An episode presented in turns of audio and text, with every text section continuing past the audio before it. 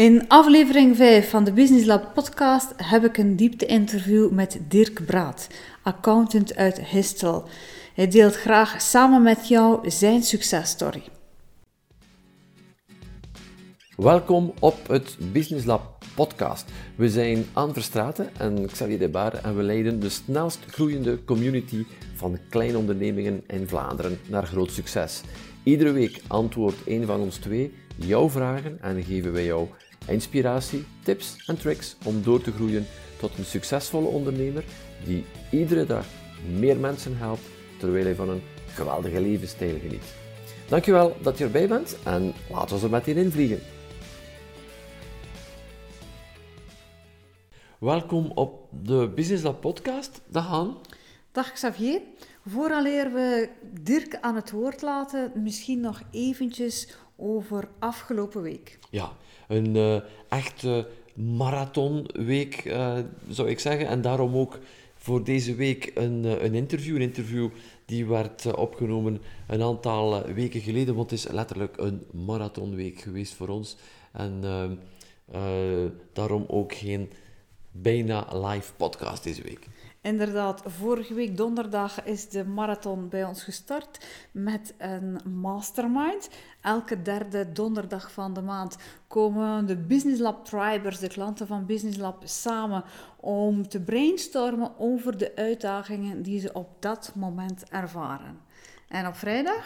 Connect, Help en Sell, heel bijzonder uh, event. Speciaal voor onze volgers, voor onze tribers, voor onze klanten die in een van onze groeitrajecten zitten. We, brengen, uh, we organiseren een event waar ze allemaal samen op georganiseerde manier netwerken, elkaar beter leren kennen, om te connect, te connecteren, om elkaar te helpen en why not? Om zaken te doen met elkaar, om deals af te sluiten met elkaar. Want iedere keer als je zaakvoerders van kleine ondernemingen bij elkaar brengt, uh, is er natuurlijk altijd een opportuniteit dat misschien jouw volgende toekomstige leverancier in de zaal zit, jouw toekomstige klant of zelfs een businesspartner. Klopt. Een hele dag met elkaar connecteren en netwerken op een georganiseerde manier. Dus waar je niet noodgedwongen jouw elevator pitch of jouw wat doe jij boodschappen moet opdreunen, maar waar dat je eigenlijk door ludieke oefeningen te doen met elkaar in contact komt en elkaar beter leert kennen. Ja. Zaterdagochtend valiesbaken en in de namiddag waren we al vertrokken richting Brugge, het NH eh, Hotel in Brugge, waar we uh, de zondagochtend onze Grow as a Person, onze driedaagse, onze fameuze driedaagse van de Live Boost hadden. hadden. Klopt. Drie dagen lang nemen we een groep van ondernemers mee, waar we eventjes de onderneming opzij laten leggen in de mate van het mogelijk, in de mate van dat dat ook effectief kan, kan want heel wat ondernemingen um, zijn de baby bij manier van spreken van de zaakvoerder, dus dat is altijd een stukje loslaten. Maar Grow as a Person is die opleiding, die training bij ons, die als we de evaluatieformulieren bekijken, altijd een 9 of een 10 krijgt. Ja, letterlijk uh, een, een life-changing experience, om eh, de woorden te gebruiken van onze tribers. Uh, sommige tribers hebben het zelfs van een, ja, een leven voor Grow as a Person en een leven na Grow as a Person. Omdat we echt met die mens die achter de ondernemer aan de slag gaan, en je onderneming is sowieso maar zo sterk als de man of de vrouw uiteraard, want we werken graag met die uh, met, met beide samen. Uh, het is ook wel leuk om te zien dat die tribe blijft groeien met evenveel dames als heren. En dat maakt, het, dat maakt de, de interactie en de, de input, de verschillende input, nog zoveel boeiender niet alleen dames of heren, maar ook vaak koppels zien we ook uh, bij ons terechtkomen, die samen willen groeien. En dat kunnen dan koppels zijn die samen ondernemer zijn, die samen een onderneming hebben, of los van elkaar een onderneming hebben. Of waar dat de partner gewoon de zaakvoerder in de onderneming uiteindelijk gewoon steunt. Maar Grow as a Person, vooral drie dagen waar dat we met onszelf aan de slag gaan en waar dat de ondernemers binnenkomen op een energieniveau level 0 tot 1 En op dag drie, op het einde van dag drie, buiten gaan op hun energielevel 10. En waar vooral ook heel wat vriendschapsbanden worden gesmeed. Absoluut, heel wat uh, motivatie, maar veel meer ook um, inspiratie. Want bij Business Lab houden we meer van inspiratie dan van uh, motivatie. Um, want die inspiratie is blijvend, uh, wortelt zich veel meer en zorgt meer voor blijvende resultaten. Klopt. Um, en aan de hand van heel wat verhalen, heel wat verhalen die wij zelf hebben meegemaakt, uh, illustreren we uiteraard alle inzichten en nemen we minuut per minuut, dag per dag onze deelnemers mee. Fantastische uh, drie dagen mensen, ja, mensen zien groeien, mensen zien, uh, zien veranderen. Um, ja, kijk er al uit naar de volgende Grow Person in het, uh, in het najaar. Ik las daar straks een van de getuigenissen. Iemand die zei van... Het was een ware rollercoaster van emoties. Soms heel chockerend. Nee, confronterend tenminste. Sommige momenten kreeg ik het warm en koud tegelijkertijd. Maar ik ben zo ongelooflijk dankbaar dat ik erbij was. En absoluut, en daar gaat het om... om in Grow as Person, zoals in alle andere trainingen, maar misschien nog net iets meer in die training, gaan we echt de symptomen gaan aanpakken en uh, gaan we de oorzaken gaan aanpakken, sorry, de oorzaken gaan aanpakken en niet de symptomen, want heel vaak uh, mensen pakken het, het, het, symptoom aan, het, het, het, het zichtbare van het probleem en blijven daarin vastlopen. Het is belangrijk dat je gaat kijken van die uitdaging waar ik vandaag mee zit, van waar komt die nu? En het echt aan de wortel gaan te pakken, zodanig dat er blijvende resultaten worden gecreëerd. En blijvend, daarmee bedoelen we niet voor een week of voor een maand of voor een jaar, maar inzichten die jou voor de rest van jouw leven ondersteunen en helpen vooruit gaan. Inzichten en vooral die een stevige fundament leggen waarop er verder en verder en verder verder kan gebouwd worden. 2 mei hebben we ons nog valies geleegd. Nog uh, voor 2 mei, 1, 1, mei, dag van de arbeid. En hoe gek ook, op die dag werken we niet. Daar hebben we onze valies geleegd. Maar deze ochtend zijn we terug vroeg aan de slag gegaan. Ja, 2 mei en 3 mei, Act Like a Millionaire. Uh, de tweedaagse van de Business and Life Boost, het uh, eerste traject van Business Lab. Ja, mijn dada, twee dagen over prijszetting, hoe, hoe pak je dit aan, maar ook vooral veel over de psychologie. Want als je echt uh, wilde meester worden in jouw business, is het veel belangrijker om de psychologie van de mens te begrijpen dan het laatste nieuwe technische internet snufje. En daar gaan we aan de slag. Wat, wat is de psychologie achter de prijs? Hoe kopen mensen nu? Welke zijn de bewuste en onbewuste processen? Zodanig dat jij morgen uh, meer winst kan gaan draaien door een betere prijszetting. Want prijs is toch een van de meest belangrijke elementen om zo snel mogelijk meer winst te maken. En het is een, een element in, in jouw business die veel gemakkelijker is om aan te pakken dat we zo'n denken. Mhm. Morgen hebben we het onder andere over 13 manieren om je prijs te verhogen zonder ideale klanten te verliezen. Um, zijn sowieso 13 elementen waar dat heel wat Business Lab Tribers al naar uit zitten te kijken. En die ervoor zorgt dat een business vaak letterlijk overnight shift. Inderdaad. En uh, ja, dan is, het eindelijk, uh, dan is het eindelijk weekend. We kijken naar uit uh, dit weekend. Een aantal van, on van ons kits komen af. Ehm, ik ga ook terug mijn rallybolide uithalen voor de eerste keer dit seizoen. En naar mijn uh, ja, naar mijn streek teruggaan in het Iperse en naar Heuveland om precies te zijn, om deel te nemen aan de Monteberg Rally. Al heel lang geleden dat ik er nog mee, uh, dat ik nog mee heb gedaan, dus ik ben benieuwd naar het vernieuwde parcours. Kun je daar iets over vertellen? Uh, als je een uur of twee, drie hebt, ja.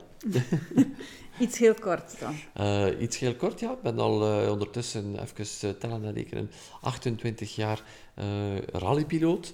Ehm, eerst copiloot geweest en dan piloot. rally, als je dit misschien niet kent, want het komt niet zoveel, niet zoveel in de media, krijgt minder media ehm, coverage dan, dan wielrennen en voetbal, maar is nog wel eens een hele belangrijke en actieve volkssport. Heel wat toeschouwers komen er naartoe en er worden een aantal parcours afgesloten, parcours van de openbare weg, volledig afgesloten, waar we dan tegen de chronometer gaan gaan racen in, in alle veiligheid. Het is een hele bijzondere ambiance. Ik kan die moeilijk beschrijven. Het is een klein beetje zoals uh, Business Lab. Als je er niet echt mee geweest bent en niet echt een keer ingezeten hebt, dan kun je ook heel moeilijk onder, onder woorden brengen wat het is. Maar uh, uh, anders zou ik zeggen, kom af. Uh, monteberg.com, denk ik dat er al de site is van de maar google het gewoon.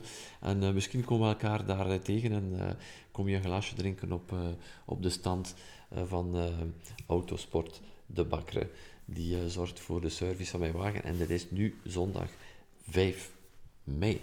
Oké, ik duim ervoor dat het mooi weer is. Ik breng eieren naar de zusters. Ah, kijk er al naar uit. Okay. En uh, laten we het nog niet. Zaterdag, uh, nee, maandag 6 mei. Uh, ook toch wel een, bijzondere, een bijzondere dag voor Business Lab dan? Maandag 6 mei um, onboarden wij twee nieuwe medewerkers bij ons.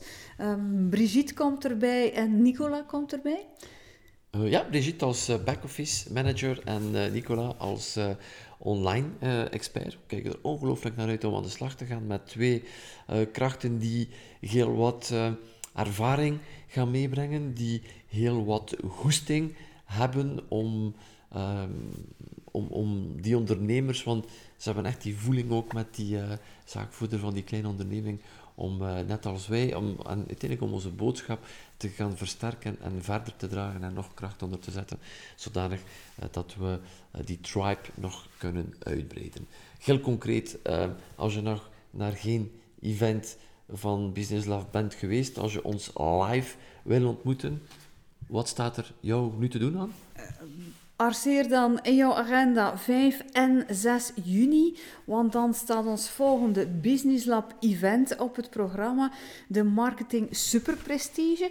En deze keer doen Xavier en ik en onze hele Business Lab tribe het niet alleen. Deze keer hebben we een ongelooflijke special guest. Ja, Sven Nijs komt, er, komt erbij, um, gaat zijn ervaring als tweevoudig wereldkampioen veldrijden delen, maar vooral ook zijn ervaring als ondernemer. Want het is iemand die een perfecte uh, overgang heeft gemaakt van zijn uh, topsport naar het ondernemen, die daar heel wat lessen heeft meegenomen, die ook ongelooflijk veel goesting heeft in het ondernemen, die daar een hele klare blik op geeft.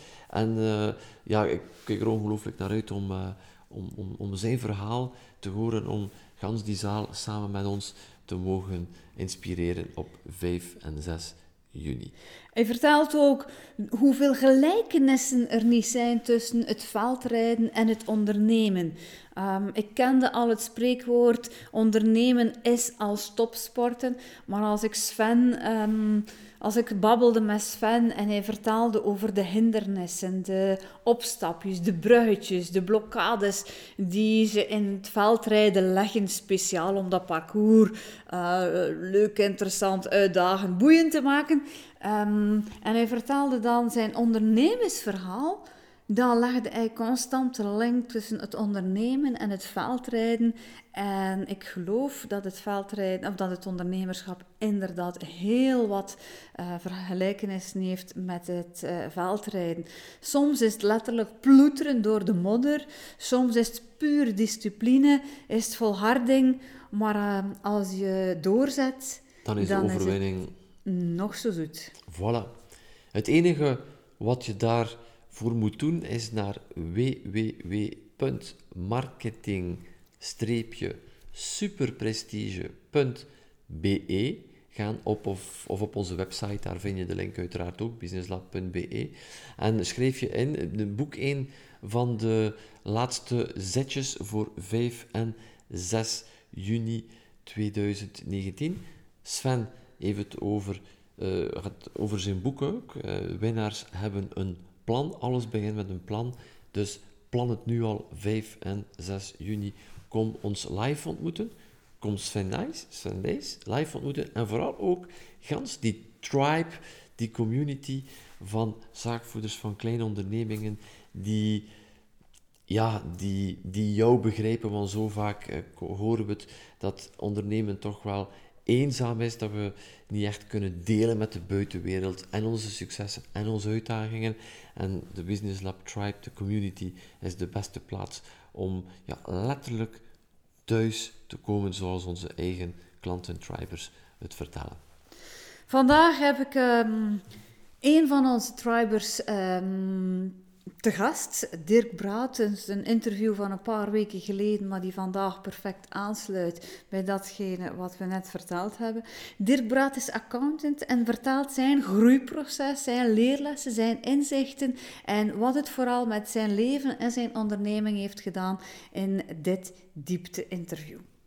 Ik ben benieuwd naar het eh, verhaal van Dirk. Vergeet jou niet te abonneren via iTunes of eh, Spotify, zodanig dat je geen enkele van deze afleveringen mist. We laten Dirk aan het woord.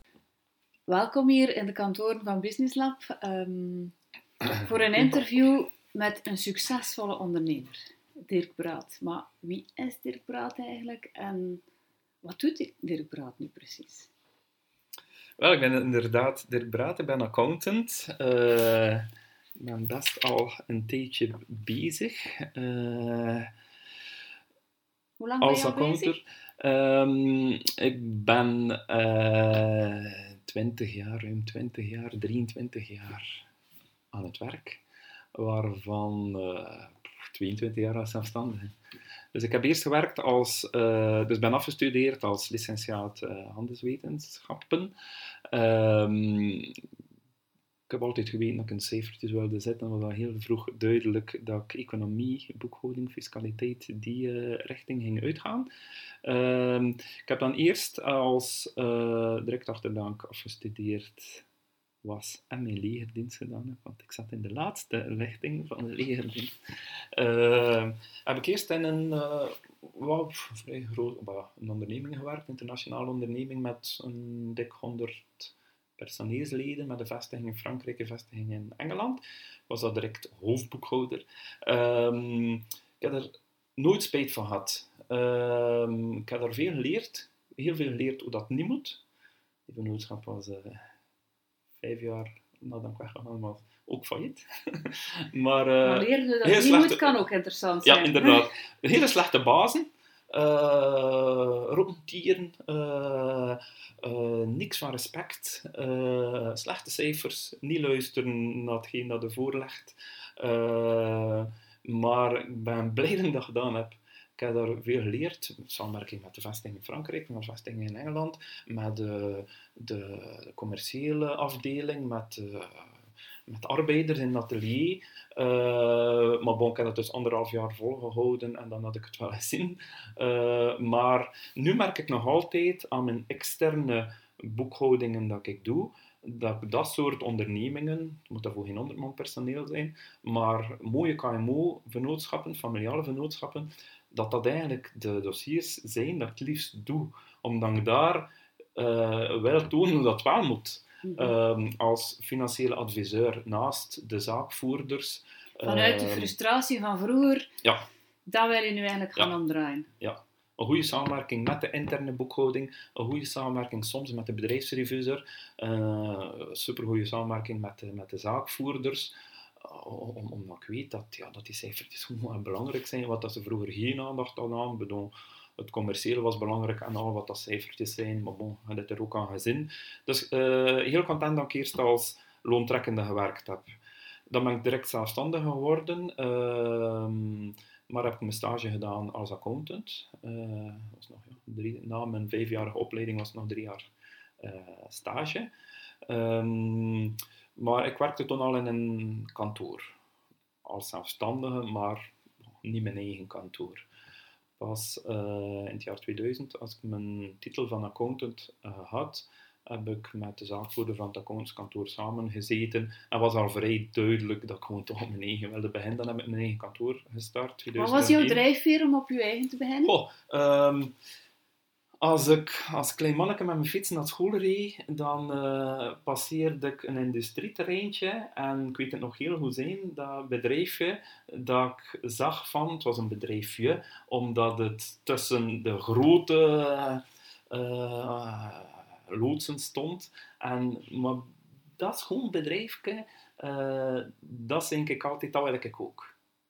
Dus ik heb altijd gedroomd van, van zelfstandig te zijn, van die vrije time, van mijn eigen onderneming te doen, mijn eigen ding te doen, mijn ambities die altijd vrij groot zijn, uh, te kunnen waarmaken. Dus mijn eigen baas te zijn. Niet sowieso om dat niet met, met, onder een baas kan werken. Het vrijheidsgevoel. Maar gewoon vrijheidsgevoel, mijn eigen personeel aanwerven, mijn eigen ding doen, mijn eigen uitbreiding, mijn eigen kantoor hebben. Dat was wel vrij rap duidelijk.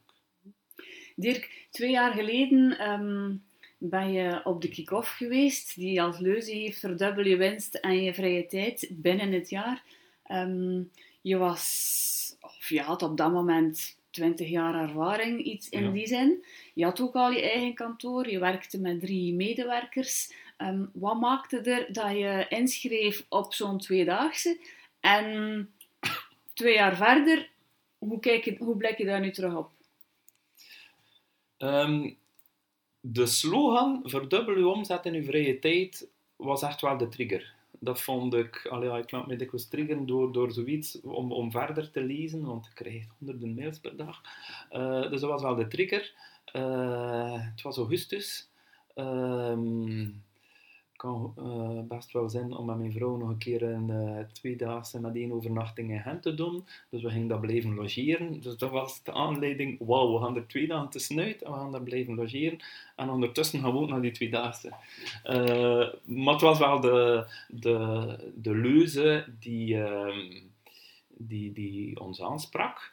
Maar eerlijk gezegd had ik nooit gedacht dat ik na die tweedaagse direct in traject ging stappen. Ik kende het natuurlijk ook nog niet, maar ik heb me wel dezelfde dag, de tweede dag van de kick-off, wel dezelfde dag ingeschreven. Wat dat voor mij best wel uh, bijzonder is, omdat ik meestal er een paar nachtjes moet over, over slapen. Um, dus ik zeg, ja, ik wil dat doen. Ik wil dat echt doen. Ik heb dan ook direct de uh, maand erna, van twee of ja, twee, drietal weken later, uh, direct uh, Grow as a Person weekend gedaan. Wat ik super vond qua vorming als mens. Um, en direct het traject begonnen ben. dus ik dacht eigenlijk, ja, verdubbel uw winst. Oké, maar uw vrije tijd, dat was wel wat ik naar uitkeek. maar ja, zijn erin ingevallen direct. En, en uh, ik dacht niet dat het mogelijk was voor mij om dat kantoor dat ik toch al had uh, te verdubbelen in, in, in omzet. En, maar nu merk ik dat ik daar toch onbewust mij wel ingeschreven heb, omdat ik ergens wat vast zat. En ik denk eerlijk gezegd dat ik zonder het traject nu waarschijnlijk nog altijd met drie mensen, of misschien met vier mensen ging gezeten hebben. Ik echt wel van overtuigd. En vandaag? Vandaag uh, werken we met zes vaste mensen. Uh, heb ik ook plaats en heb ik een aantal stagiaires bij, een aantal jobstudenten elk jaar. Passeren er nog wel een viertal losse medewerkers, waar ik vorig jaar ook iemand van vast aangeworven heb. En wat ik van jaar terug naar uitkijk, dat er een van die afgestudeerden, ehm, dat ik dan gaan kunnen testen als, als ze stage gedaan heb, dat misschien ook een van die mensen gewoon blijven. -hmm. Dirk, je vertelde mij um, dat je sinds de start van jouw traject, dat je um, jouw winst, jouw omzet zeker plus 50% is gegaan. Jouw oppervlakte is maal 3 gegaan. Je personeelsaantal is vermenigvuldigd. Um, maar je vertelde, ja, als je meer personeel aanwerft, dan zullen er ook wat meer klanten zijn, klanten die enthousiaster zijn. En dat een van die elementen de aandacht is dat je aan je klanten geeft. Ja. Kun je mij daar iets over vertellen? Hoe was het vroeger? En wat is het vandaag? En wat is de trigger geweest om daar iets aan te doen? Ja, um, ik hoor Xavier nog zeggen op een van de opleidingsdagen Um, de grootste reden waarom dat klanten vertrekken, los van de sector dat je inzet, gelijk welke sector dat je inzet, de grootste reden dat klanten vertrekken is omdat ze voelen dat ze geen aandacht krijgen. En dat heb ik een trood opgeschreven in een cursus, uh, omdat ik dat echt wel uh, ik voelde mij aangesproken. Ehm, wij werken hard, dat is een van onze uh, kernwaarden in onze business, de gedrevenheid. Dat is een van de drie kernwaarden, dat we echt wel op elk dossier werken totdat het 100% af is, dat we het geoptimaliseerd hebben, of dat het nu een bijberoeper, een iemandszaak of een grote vennootschap is, dat we er echt op werken. Uh, maar we vertellen het te weinig aan de klanten. Als we dat doen en, en, en we dienen die aangifte in en dat ligt daar en we bespreken het niet met de klant, ja, dan weet de klant het niet. Dus dat ik echt wel werk moet maken om tijd vrij te hebben voor mij en voor mijn personeelsleden, want delegeren is ook een van de punten waarmee ik bezig ben. Dus het hoeft niet altijd ik te zijn die alle besprekingen doe. Uh, maar we moeten het gewoon vertellen aan de klanten wat dat we gedaan hebben. Dat we dat geoptimaliseerd hebben. Dat we vertrokken zijn met, uh, om nu eens cijfertjes, je moet 10.000 euro belasting betalen en nu moet er nog 2.000 betalen. Dat is het zin wat, dat we, er, wat dat we ermee gedaan hebben met de nagifte. Dus tijd vrijmaken voor de klant. Hoe ervaar je, of hoe ervaren jouw klanten dat vandaag? Wat vertellen ze jou nu, nu dat, ze, nu dat je die evolutie hebt doorgemaakt? Of op welke manier merk je dat ze dat effectief appreciëren? Uh, ik heb gelukkig weinig verloop, weinig klanten die, die vertrekken. Dus ze zijn best wel tevreden met klanten. Maar ik merk het verschil als je dan die, personeels, uh, die, uh, die klantenbesprekingen hebt en, je vertelt dat. Ik heb ook een altijd elk jaar een aantal klanten, horeca mensen, mensen die, die nooit geen tijd hebben, waar ik dan gewoon uh, twee dagen heel mijn auto vul met dossiers en dan, dan van klant naar klant rijd, want bon, kan ik best een keer naar Knok of Blankenberg rijden naar een klant, als ze niet naar mij kunnen komen, maar waar ik van klant naar klant ga, om kort, want ze weten dan dat ik van klant naar klant ga en dat ik een uur tijd heb, maar dan ik een uur naar hen ga en die besprekingen doe. Uh, dat je ziet dat ze echt wel tevreden zijn, dat je die inspanning doet, dat je weer die bespreking doet bij hen. En ik merk het ook financieel. Die klanten die ik bezocht heb en dat ik een factuur maak op het einde van de maand, een week later staan die, staan die bedragen gewoon allemaal op mijn rekening. Dus dan merkte ook, ze waren al tevreden, ze zijn tevreden, maar nu is het gewoon van, ja bon, eh, die betaling gebeurt ook direct. De tegenprestatie, ja. het betaal, dat gaat veel vlotter. Ja, dus die echte appreciatie, ze zeggen het ook, we zijn echt tevreden van u. Ze zeggen dat anders misschien thuis, maar hoor het niet. Maar nu zeggen ze dat als ze die vergaders al buiten gaan. De, ze zeggen het echt. En dat, ja, dat geeft ze gewoon een goed gevoel. Eh. Een meer voldaan gevoel, neem ik aan. Een meer voldaan gevoel, ja, ja, ja. Wat willen we nog meer? Dirkie vertelde ook dat je hele grote stappen hebt gezet in het delegeren van mensen. Kun je daar een paar verhalen, anekdotes over vertellen? hoe dat jij dat precies aanpakt? Um, of wat dat de verandering is geweest, vroeger, nu? Um, we hebben um, sowieso meer klanten, dus besef is er sowieso dat ik niet meer alles alleen kan. Um, ik heb personeel die dat ik voldoende vrijheid geef, die dat, die dat appreciëren, maar die ook, dan het is een wisselwerking. Ze zeggen ook aan mij van, we gaan dat zo doen, bedoel, en we gaan dat indienen, we gaan dat uh, zelf indienen, wij gaan dat bespreken. Uh, dan moet je niet meer controleren. Als er iets is, gaan we er spontaan mee komen dat je niet meer gewoon alles van A tot Z zelf moet s'avonds nog een keer herbekijken. Uh, dus het is een wisselwerking. We hebben strikte personeelsbesprekingen elke week, waar dat we hele goede afspraken maken. Uh, waar zit ik van de week? Wat doe ik van de week? We bekijken de agenda. Wat doet personeel één voor één? Uh, hoe druk zijn zij bezig deze week? Uh, ook een aantal veranderingen, nieuwe programma's dat we hebben, worden dan besproken met iedereen wat dat iedereen ervaren heeft, zodanig dat bon, als één personeelslid iets ontdekt heeft in dat programma, dat hij of zij dat ook vertelt aan de groep, zodanig dat, dat de rest het ook weet. Dus die wisselwerking is, is, is beter, nog beter. Vroeger deden we dat ook al, maar nu dat we dat gewoon strikt elke maandagmorgen, 8 uur 15, uh, en het antwoordapparaat ligt af tot 10 uur, uh, doen we dat gewoon veel strikter. En ik merk dat je gewoon weer tijd voor moet maken. Uh, dat je, ja, bon, dat je dat gewoon zegt van, het is dan, iedereen weet het, iedereen is aanwezig. Hoe ervaren, hoe ervaren jouw medewerkers het, dat dat nu echt strikt gebeurt? Ehm, al ja, wat ik vroeger zei van uh, het is vaak eenrichtingsverkeer, die vergaderingen. Het is ik die vertel aan de rest en de rest zat erbij en keek ernaar.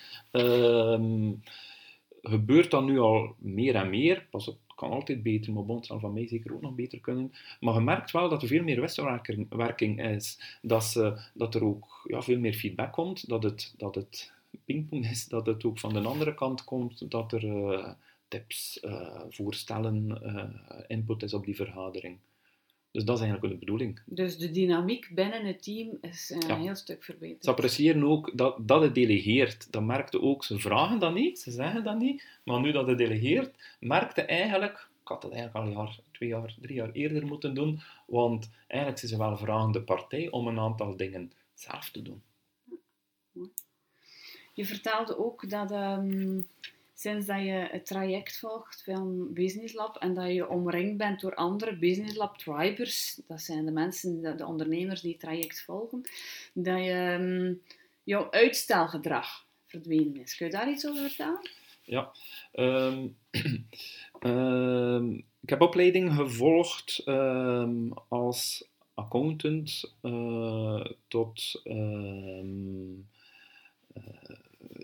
om, om als accountant in een raad van bestuur van vennootschappen te mogen zitten. Vroeger mag dat nu, mag dat al. Dat gebeurt natuurlijk niet zo heel veel. In KMO-vennootschappen, familievennootschappen, een externe iemand betrekken in een raad van bestuur gebeurt niet zoveel. Laat staan dat het dan nog een keer een derde is die niet, niet uw eigen accountant is. Maar bon, ik heb die opleiding, meerdaagse opleiding gevolgd bij het Instituut van Accountants. Um, en een... Uh, naast het raad van bestuur kunnen we ook een raad van advies hebben. En daar geloof ik wel heel sterk in. Een raad van advies is niet zo bindend als een raad van bestuur, uh, maar het is een adviesraad die op regelmatige basis in de vennootschappen samenkomt, waar dat er een financieel iemand in zit, een commercieel iemand, iemand die jarenlange ervaring heeft als bedrijfsleider. Uh, mensen die uh, wat losstaan van de familiale vennootschap en die eigenlijk met een neutraal oog de zaakvoerders die dag in dag uit in een firma bezig zijn, uh, helpen om eigenlijk van naast de onderneming uh, de zaakvoerders te adviseren.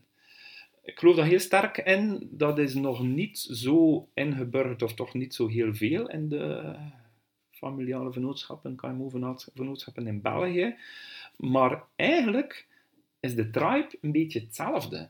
Want al die mensen die daar zitten, of dat nu manszaken zijn, of kan je move noodschappen of gelijk wat, die komen maandelijks samen. Ze zitten aan de tafel met een zestal mensen, met allemaal andere mensen die niet in uw vennootschap zitten, die, die, die, die, die niet in uw, in uw tak van, in uw bedrijfstak zitten, maar die neutraal gezien een gedacht zeggen over hetgeen waar ik mee bezig ben. Die een ander perspectief hebben of vanuit een ander perspectief kijken. Ja. En dat is eigenlijk ja, die raad van advies, wat ik in een aantal vennootschappen daarvoor pleit, bij mijn klanten. Ja, dat doe ik gewoon bij mezelf, met elke keer andere mensen in de tribe. En dat vind ik de sterkte van, uh, van, van de tribe. En op welke manier zorgt dat er dan voor dat jouw uitstelgedrag verdwijnt? Wel, um, het feit dat elke derde donderdag van de maand is, uh, is er wel uh, regelmaat en druk om uh, uw punten dat de vorige maand gezegd heb, dat ga ik doen, daar ga ik voor kijken, dat staat op mijn to-do-lijst voor de volgende weken, dat dat dan effectief ook doet. Want het gevaar is altijd dat ehm, dat het uw eigen dossier uitstelt. Ik bedoel, als je een aantal zaken te doen hebt van 20, 30, 40, 50 klanten, dan hadden dat normaal gezien ik toch altijd voornemen op uw, op uw eigen dossier. Dus hetgeen dat blijft liggen is, is, is uw en wat bedoel je uh, dan, jouw eigen dossier? Goh, als ik zeg van ik ga een event organiseren, uh, ik ga mijn website aanpassen, ik ga uh, werken aan, aan een, een aantal administratieve uh, opvolgingspunten, checklisten voor mijn eigen kantoor. Um, ja, als je geen tijd hebt, ga je dat eerst laten liggen en, is, en dan zeggen van, oh ja, het gaat beter zijn zoals dat we het willen doen, maar we gaan het nog maar een keer een jaartje doen, like dat we het al de vorige jaren gedaan hebben. En dan verandert er niks. Mhm. En dan weten, uh, nu weten van, bon, ik heb dat gezegd, ik ga dat nu effectief doen. Ik ga nu een keer mijn deur dicht doen en ik ga nu een keer vanmiddag een aantal uren werken aan mijn eigen onderneming. Uh, en ze weten dat ze me nu even niet moeten storen. En dan, ja, bon, is dat niet altijd vijf dagen werk. Bon, als ik u een aantal uren afzondert, dan, uh, dan lukt dat ook. Een van jouw engagementen tijdens een mastermind sessie was van ik ga een event opzetten.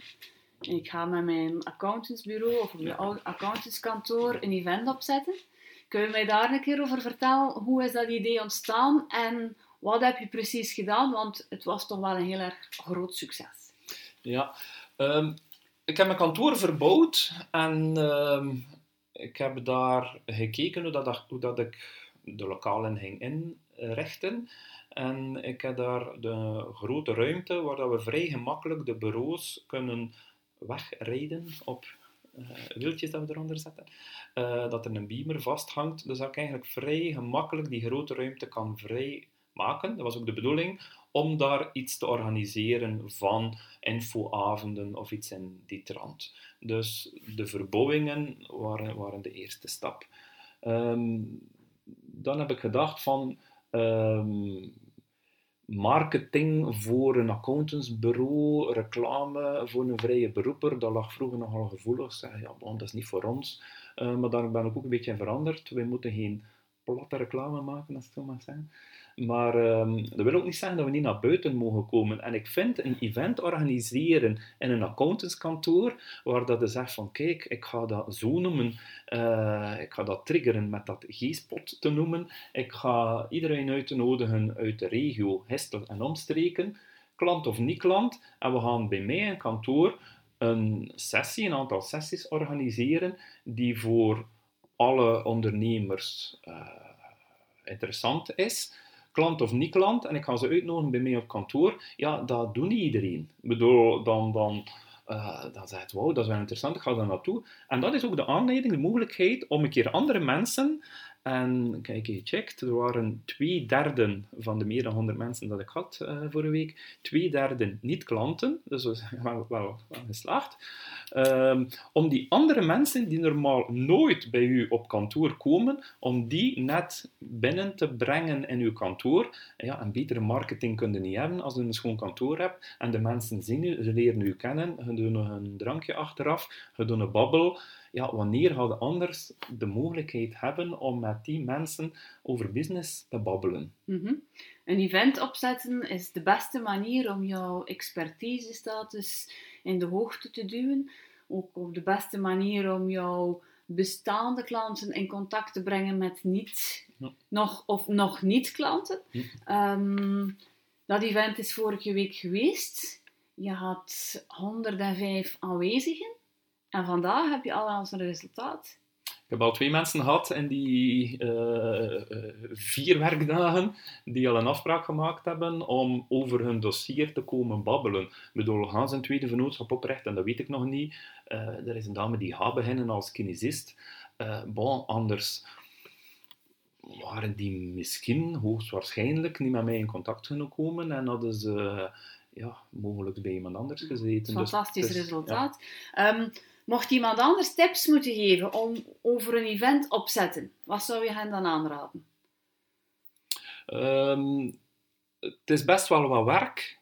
Uh, ik ben iemand die graag een checklist maakt. En, uh, maar bon, was ook voor de eerste keer voor mij. Dus uh, het is best wel wat werk om zoiets op te zetten.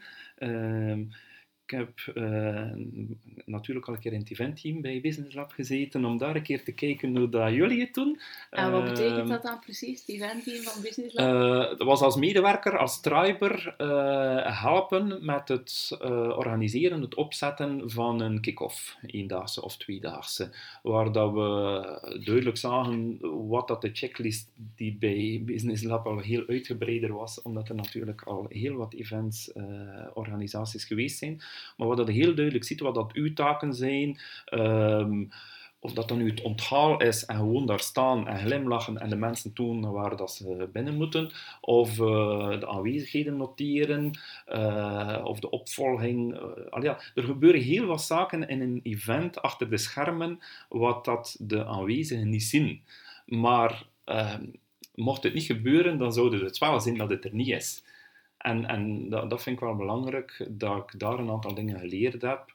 Uh, ik heb natuurlijk al wel wat georganiseerd, maar bon, ik heb er zeker dingen geleerd, wat, dat wat dat mijn eerste event ook wel best, dat dat ik felicitaties gehad heb. Want bon, hapjes en drankjes en uh, aanwezigheid, uh, registratie en bon, dat zijn wel zaken waar ze misschien niet verwacht hebben dat het, dat het zo professioneel zou georganiseerd zijn. Ook licht en geluid en muziek was allemaal. Ja, licht alleszins. uh, ook, dat is, ook dat is ondernemen en events opzetten. Er loopt altijd iets fout. Ja, ja, um, maar laat het een compliment zijn van mijn kant. Um, je hebt dat foutje heel goed opgelost. Dirk, dat is een fantastisch resultaat. Um, een event opzetten en binnen de, twee, binnen de vier werkdagen twee gesprekken die hoogstwaarschijnlijk wel tot een klant zullen komen. Um, maar je hebt nog nieuwe events op je, op, uw lijst, op uw kalender staan, als ik het goed voor heb. Um... Ik plan normaal gezien 28 juni uh, een tweede event te doen en dan nog een keer 1 november, omdat we dat een beetje wel herhalen.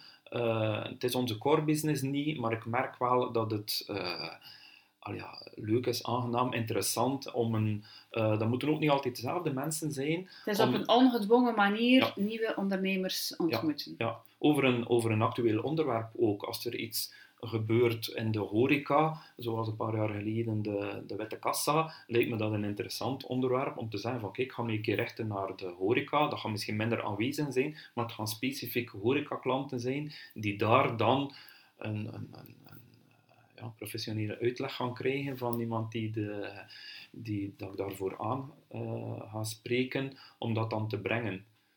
Ik vind het wel belangrijk uh, dat we ook nog zeggen over, over het event, dat je ook beroep doet, uh, dat je ook niet allemaal zelf doet. Je moet, het, moet zelf een beetje sturen natuurlijk, maar bijvoorbeeld mijn marketing, mijn uh, inschrijvingslijsten, mijn um, mailings heb ik gewoon uitbesteed aan, aan, aan aan iemand die er best wel wat van kan. Ik heb het logo laten maken door iemand die dat, die dat doet, uh, professioneel. Ik heb de flyer laten maken door iemand die dat doet. En bon, dat, voor een aantal mensen ziet dat dan een flyer eruit, maar als de drukker zegt van, maar wie heeft dat gemaakt? Het is echt wel professioneel opgezet. Ja, dan zie je, die mens weet wel wat dat hij allemaal binnenkrijgt van flyers, dus dat dat ook altijd uh, perfect is. Er stonden er acht sponsors op, dat dat trekt ook, dat de mensen zeggen, amai, het ziet er serieus uit. Dus ja, laat u bijstaan door, doe het zeker niet allemaal zelf, laat u bijstaan door, uh, door mensen die, uh, die het kennen. Ook de catering, de drank was uitbesteed, tot en met de afwas van al de glazen. De, de hapjes was uitbesteed. Als ik terug in mijn keuken kwam, uh, om 12 uur, vorige week donderdag, dan was die keuken helemaal weer opgekuist en gedaan. Ik heb er niks aan gedaan, dus besteed dat uit. Hmm, fantastisch. Dirk, als ondernemer zijn we altijd op zoek naar nieuwe klanten. Um, op welke manier pak jij het aan om jouw klantenaantal iedere keer opnieuw te gaan vermeerderen? Ik denk dat uh, ik ben geen verkoper. Ik ben, zoals ik zei, vrij beroeper. Uh, ik, um, ik moet de klanten niet commercieel, te commercieel benaderen. Uh, maar ik vind dat ze vooral moet enthousiasmeren. Ik bedoel, als ze komen bij mij, moet ik uh, vandaar. Ik heb een kantoor verbouwd, ik heb een mooi kantoor, de vergaderzaal is achteraan.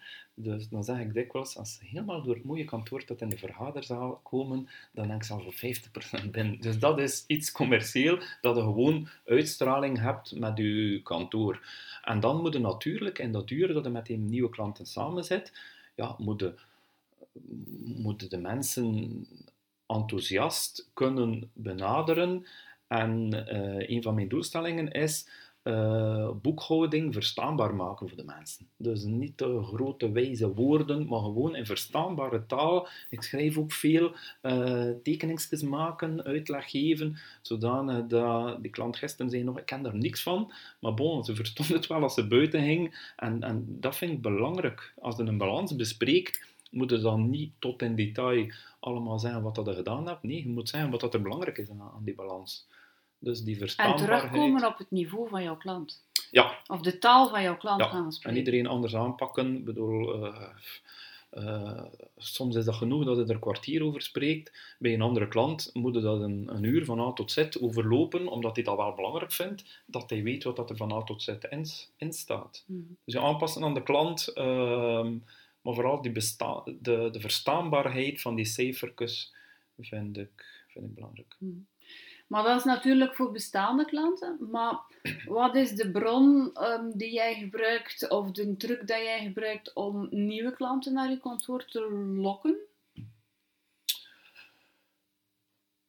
Nieuwe klanten. Ik ga ehm,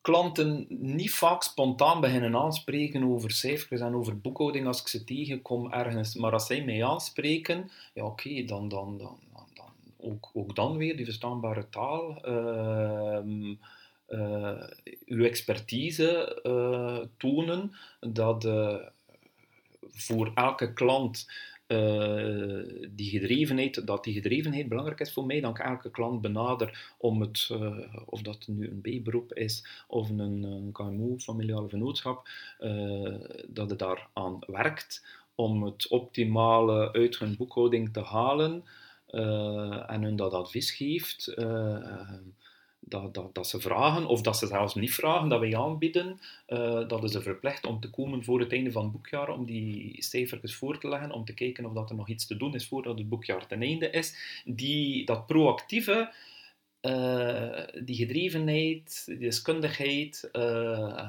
als ik mijn drie waarden zijn, dan is het deskundigheid, gedrevenheid en eerlijkheid, eh, dat zit er in elk gesprek in. Mhm. Dus eigenlijk hoor ik jou zeggen, een van mijn grootste marketingtools is mijn bestaande klanten zo, zo soigneren en zo in de wat te leggen, dat zij gewoon levende reclameborden Reclame zijn voor ja. mij. Ja. En dan hoef jij zelf geen Ja. reclamebord niet meer te zetten. Ik vraag ook altijd aan de mensen, de nieuwe klanten, mensen die binnenkomen, via, of hoe zijn die er terechtgekomen. En dat is een keer van, ik zie dat hij hier zit, maar 9 op de 10 is, is dat via een andere klant. Ik heb gehoord, ik heb een keer rondgevraagd, ik heb dan va- vijf mensen gevraagd en het waren er drie die uw naam lieten vallen. Ja, dan ben ik maar naar hier gekomen. Dus ja, dat vind ik altijd het tofste. Bedoel, eh, er zijn... eh, er zijn veel boekhouders, veel accountants, eh, maar ik zie dat niet als concurrentie. Ik bedoel, als er morgen niet bij komt, ja, bon, wens ik hem het beste, maar dan moet ik niet, niet naar hem kijken. Mhm. Dirk, 20 jaar ervaring, of misschien zelfs al meer ervaring, 20, 23, 25, ik ben het al kwijtgeraakt. Ehm ondernemen is vallen en opstaan. Ja. Je hebt zelf al aangehaald, je kunt ook heel wat leren uit zaken dat je beter niet zou doen. Wat is voor jou de grootste ehm, stommiteit, de grootste blunder dat je al gedaan hebt in jouw carrière, waarvan je nu denkt van, potverdrie, mocht ik, mijn, mocht ik de tijd moeten terugdraaien, dan zou ik dat zeker anders doen. Ehm, een van de belangrijkste zaken dat ik altijd zeg aan mijn eigen klanten, dat is uiteraard, we zijn accountant, ehm, is hou je cijfers in de gaten. En eh, laat dat nu net een van de grootste blunders zijn dat ik eh, mijzelf moet verwijten. Dat is door altijd maar bezig te zijn, altijd druk, druk, druk, bezig te zijn met uw klanten, dat uw eigen dossier soms een keer eh, achterwege laat of niet goed genoeg opvolgt of altijd maar voortdoet en voortdoet. En voortdoen is dan werken, een factuur maken en weer werken en weer een factuur maken en dan merken dat op het einde van het jaar ja, dat die facturen niet betaald zijn. En als je dan niet soms niet hard genoeg bent, en dat is soms wel een keer moeilijk, dat menselijke, je ziet ook, je, eh, je ziet natuurlijk in de, in de portemonnee van je klanten, dus je weet wat dat ze meemaken, je weet dat het soms niet makkelijk is, maar als je dan altijd zegt, ja, betaal maar eerst uw hoofdleveranciers, want anders gaat je geen, geen producten mee krijgen, en als je geen producten hebt, kun je niet verkopen, Eh, en altijd maar uzelf en uw eigen facturen onderaan de hoop legt, ja, dan... dan ik verkoop ook producten, ik verkoop ook diensten, dus ik moet ook betaald worden. En daar heb ik ja, toch wel een keer een, een hele grote uh, verliespost mogen inboeken van uh, klant waar ik met meerdere vennootschappen twee jaar aan een stuk voor gewerkt had. Maar die deed openbare aanbestedingen, dus die kreeg de centen binnen met de honderdduizenden. Uh, als ik er dan een paar tienduizend van te goed heb achter een aantal jaar, uh, en zeg van, bon, je moet mij maar één keer betalen als hij een keer 300.000 van een openbare aanbesteding binnenkrijgt. Maar als hij dat natuurlijk niet doet, als ik dan op een bepaald moment zeg van, ja, maar bon, uh, uh, nu moet er toch e-, eerst even iets binnenkomen. En als hij mij dan gewoon laat zitten en twee maanden later achter mijn rug de boek neerlegt, dan heb ik toch even moeten slikken, want dat was een heel groot verliespunt. Dat zal hoogstwaarschijnlijk voor jou een scharniermoment geweest ja, zijn. zeker weten. Hoe pak ik nu aan? Ja, nu zeggen ze gewoon van, kijk, uh, als, de, als we de btw-aangiften doen, dan kijken we dat de vorige btw-aangifte, dat is een betalingstermijn van drie maanden, dat lijkt me toch niet slecht. Uh, wat dat al heel ruim is. Uh, wat dat al ruim is. En uh, Xavier de Bar hoorde ik eens zeggen dat succesvolle ondernemers zich uh, op voorhand laten betalen. Dus daar heb ik ook nogal wat stappen te ondernemen. maar ik vind dat het 90 dagen betalingstermijn geeft, dat dat toch wel voldoende is. Du dus nu mij gewoon voordien, of rappeleer ik de mensen van kijk, die btw van de vorige keer moet eerst betaald worden voordat de volgende betaald is. En dat lijkt me maar absoluut. En ze aanvaarden dat vrij rap. Die facturen die altijd van onder liggen. Er zit die... op die manier ook wel een stukje druk, in, ja. druk op voor hen. Want als ik dat ja. nu niet betaal, dan is het volgende ook niet af. Ja. Dus zeker super. ook voor mezelf. Hou je cijfers in de gaten en doe dat vooral ook voor je, mm. voor je, voor je eigen dossier. Dat was een van jouw blunders die je meegemaakt hebt. Maar je hebt zeer zeker ook successen ervaren, topmomenten ervaren. Of denk dat je zegt van, dat was een beslissing. Wauw, dat was echt een shot onder mijn hat. Go. Ja, buiten de, de groei van het kantoor natuurlijk, met, met, met nieuwe kantoren, ver, uh, verdubbeling van de, van de ruimte, uh, nieuw personeel, heb ik ook uh, zeker een aantal heel aangename momenten bij klanten, waar dat eigenlijk, en dat is hetgene waar ik ook naar uitkijk, om in de toekomst nog meer en meer te doen, als mijn kantoor kan draaien en op, op de normale input en de normale jaarafsluiting, wat dan natuurlijk super belangrijk is en wat we nog een keer heel gedreven het beste uithalen, dan wil ik mij meer en meer richten uh, op uh, de rechterhand zijn van uh, de familiale zaakvoerder, van de familiale onderneming. Um, vaak zijn die mensen super in hun vak en hun job, maar een KMO-vennootschap eh, in, eh, in, in, Vlaanderen. Uh, zij hebben niet allemaal een, een financieel directeur intern. En dat wil ik eigenlijk extern zijn. Als ik mee mag gaan naar de banken om een kredietdossier te beslissen, wat ik al heel dikwijls gedaan heb, als ik mee moet gaan om met de zaakvoerder een, een, een, een, nieuw bedrijfsgebouw te zetten en men naar de aannemer uh, meegaan, wat ik ook al een aantal keer gedaan heb, daar voel ik me meest in thuis, omdat echt, ja, die, die return is daar heel, heel erg, erg groot. Je bent echt de rechterhand van die zaakvoerder. Die mensen ervaren dat ook als superhulp als die man of die vrouw alleen naar de bank moet gaan of ik zit daarbij, dat is dag en nacht verschil. En ja, dat ereloon dat we daarvoor aanrekenen, kan bij manier van spreken nooit hoog genoeg zijn uh, voor die mensen, want ja, daar, daar hadden een, ja, ik, weet niet, ik weet niet goed geholpen. Dus eigenlijk is het een succes die tweeledig is. Enerzijds is het voor jou een financieel succes. Dat ereloon is een stuk groter dan de gewone dagdagelijkse zaak. Ja. Maar jouw voldoeningsgevoel, als ik het jou zie vertellen, ja, dan blikken jouw ogen veel meer of als je gewoon iets vertelt. Ik, allee, ik zeg ook dikwijls, uh, als, de als mij vraagt, wat wil je in de toekomst uh, nog doen, dan wil ik uh, de rechterhand van de, de adviseur van de familiale KMO-vennootschappen worden. Mm -hmm. dat, is, dat is hetgeen dat ik wil doen. uiteraard met mijn kantoor draaien, maar met dat delegeren moet dat inderdaad ook perfect kunnen. En ik moet er daar ook zijn, ik moet daar ook de mensen zijn. Maar als ik zeker een stuk van mijn tijd kan steken en en, en dat adviesverlenende van die familiale vennootschappen, dan, uh, dan ga ik nog wel een paar tientallen jaar werken. Ja, dus uiteindelijk, als ik het goed begrijp, um, is het van mijn team doet het werk die sowieso moet gedaan worden, maar het, het, het, het werk die systematisch gedaan wordt, Ja. eh, het basiswerk. Ja. En jij doet de, de, legt er iedere keer de kaars op de taart op. Ja, allee, het is niet dat ik met die eer wil gaan lopen, want eh, het personeel mag en moet best wel contact hebben met de klant, absoluut. Maar de structuur is een beetje dat ik wil de nieuwe klanten die eerste bespreking doen. Ik wil dat enthousiasme van ons kantoor wil ik in die eerste bespreking meegeven, dat ze, dat ze 100, 200% overtuigd zijn dat ze gaan klant worden. Dan zeg ik ook heel duidelijk, ik zit hier veel in die vergaderzaal, dus als er naar mij belt, dan ben ik er weinig. Maar die mensen die daar zitten, die gaan 99 op 100 even goed kunnen antwoorden. Dus ik laat ze bellen, contact nemen met de dossierbeheerders. Zij gaan jou ook helpen met uw input, met uw boekhouding, met uw vraagjes. Bel alsjeblieft naar het kantoor. Zij gaan u helpen met uw jaarafsluiting. Maar op het einde van het jaar, die jaarbespreking, wil ik dan zeker ook minstens één, liefst zelfs twee keer per jaar, die mensen opnieuw zien. En dan wil ik dat adviesverlenende doen. Dus het moet een goede combinatie zijn van delegeren naar die mensen, dat vertrouwen geven dat, dat, dat het, het kantoor werkt op mijn, op onze manier, even goed, maar toch de klanten nog een aantal keer in een jaar zien. Mhm. Mooi. Dirk, we hebben het al gehad over winst, we hebben het gehad over omzet, over personeel, zelfs over oppervlakte, uitbreiding, ehm, vrije tijd. Dat is ook Ja. belangrijk als ondernemer. Ehm, want dat is vaak het eerste die er tussenuit schiet. En we zijn allemaal ondernemers gelijk. Van zodra dat er vijf minuten vrijkomt, dan vullen we terug op met iets anders.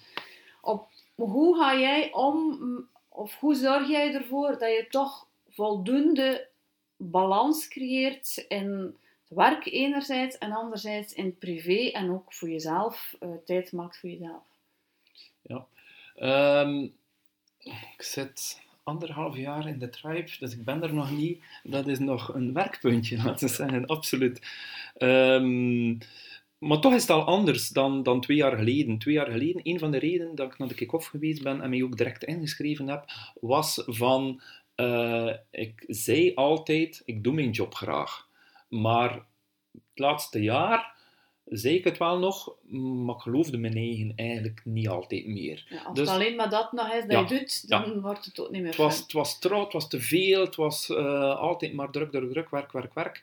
Eh, dus het moest anders. Dus dat delegeren, dat uitbreiden, nieuwe medewerkers, meer tijd voor onszelf, dat, daar zijn we nu aan het werken. Ehm, eh, daar hebben ons ook, de collega's in de mastermind, eh, elke maand hebben ook daar een beetje, beetje, beetje mee geholpen. Ehm, maar je krijgt zodanig veel impulsen natuurlijk, dat verdubbel je vrije tijd, dat dat er nog niet is.